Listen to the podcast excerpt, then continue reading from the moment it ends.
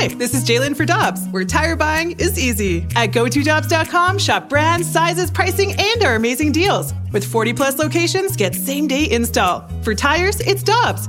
For deals you can use, click on GoToDobbs.com now. Another day is here, and you're ready for it. What to wear? Check. Breakfast, lunch, and dinner? Check. Planning for what's next and how to save for it? That's where Bank of America can help. For your financial to-dos, Bank of America has experts ready to help get you closer to your goals.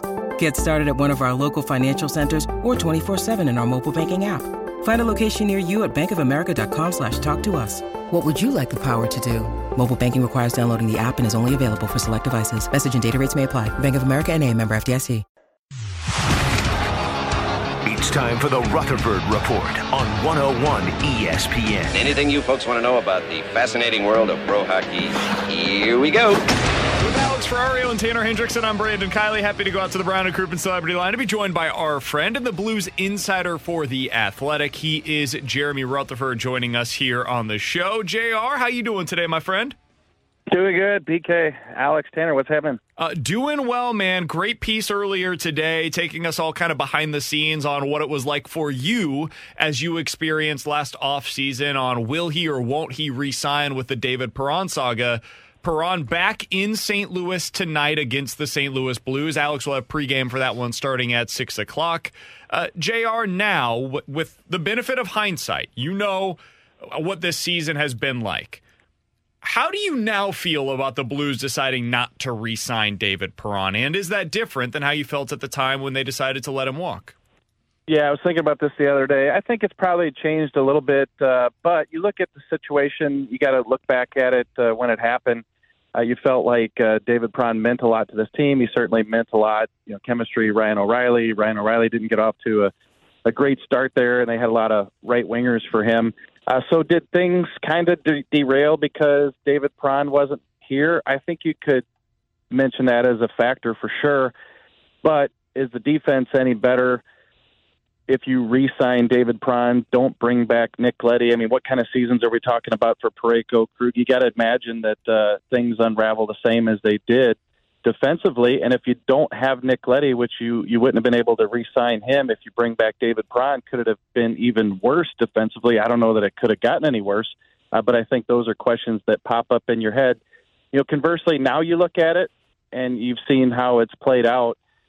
You know, if David Perron signed a one-year extension, which I don't think he would have done, you would have been moving him at the trade deadline. And if you had signed him for two years, let's say, you know, now you got a David Perron on the books for four or five million for next year when you're kind of in the middle of a retool. So it probably worked out, you know, as as well as it could have under the circumstances and how this season played out. Because I don't know that the Blues would be interested in having a David Perron the next couple years as they try to bring some of these younger players aboard.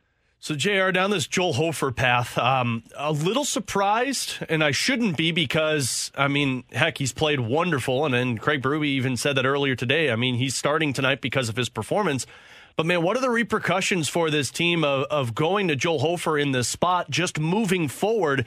Because now we're getting back into the scenario that Binnington had told you in the offseason a little bit messed with his head of now you got a little bit of a goalie competition.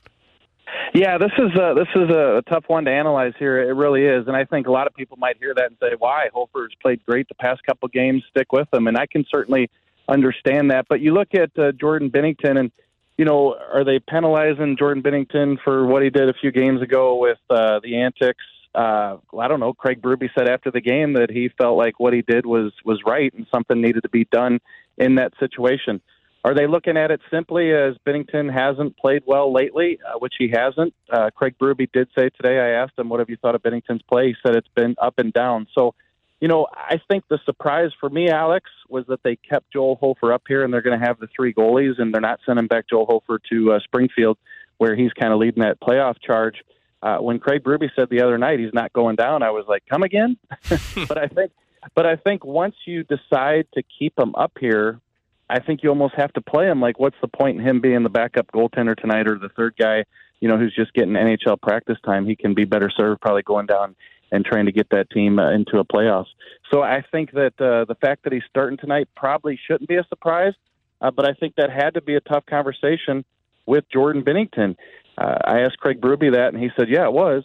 Uh, but at the same time, this is pro sports. These guys understand, and, and they've got to continue to work hard. Talking about Binnington and Greiss, but hey, bottom line, listen.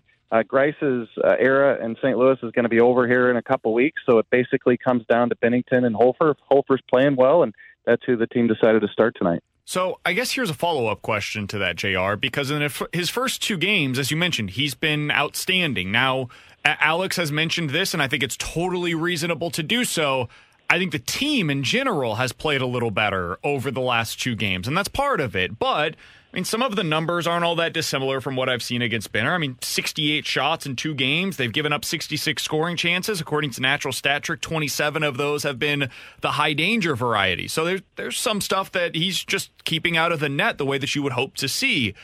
If he continues doing that, big if, but if he continues performing at a very high level, JR, how, if at all, does that change the way that we are evaluating Jordan Binnington? Because I feel like all season long we've said he's playing okay, but the defense in front of him is pretty poor, and that's why the numbers don't show it. How at all, if at all, does it change your evaluation of Binnington if we are able to see another goalie come in and perform better in front of him? Yeah, it's certainly a fair question. I think my first uh, initial reaction is it's a little bit apples and oranges because you had a team the entire season that was supposed to be better than it was, and, and he was playing outstanding. Uh, the team was not playing well in, in front of him. Uh, but then you get to the trade deadline, you move some guys. You know, now things at the rink are just a little bit more laid back than they were a month, two months, three months ago. And you're going to come up a stretch here where you're playing uh, inferior uh, teams. You know, I think you could say that about the Blues. They're definitely an inferior team, but you know the schedule isn't all that great down the stretch. So uh, if Hofer lights it up, is that because of him and because the team likes playing better in front of him and, and does play better in front of him, or is that a reflection that you know as much credit as we gave Jordan Binnington?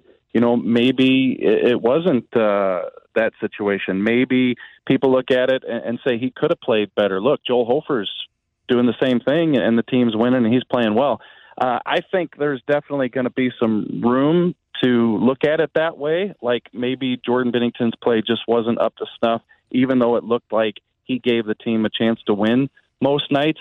If Joel Hofer uh, continues to play the way he has for the next uh, couple weeks, uh, I just will stand by what I've been saying for a while now. Is that I think up until recently, there weren't too many games that you could look at Jordan Binnington and say he was the problem. Like he's on a short list of MVPs on a terrible, terrible season for this team. You know, I think he's on that short list, but I agree with Craig Berube that the play has been up and down uh, here lately, and that's why uh, they're going to go to Hofer here. JR, on the offensive side of things, um, as much as I've enjoyed seeing the opportunity for Alexei Toropchenko, I do feel like I'm coming to the end of the road with him just because I love what he provides in the energy but maybe that finishing ability just isn't there for him. And I know Jake Neighbors is coming back tonight, starts on the fourth line.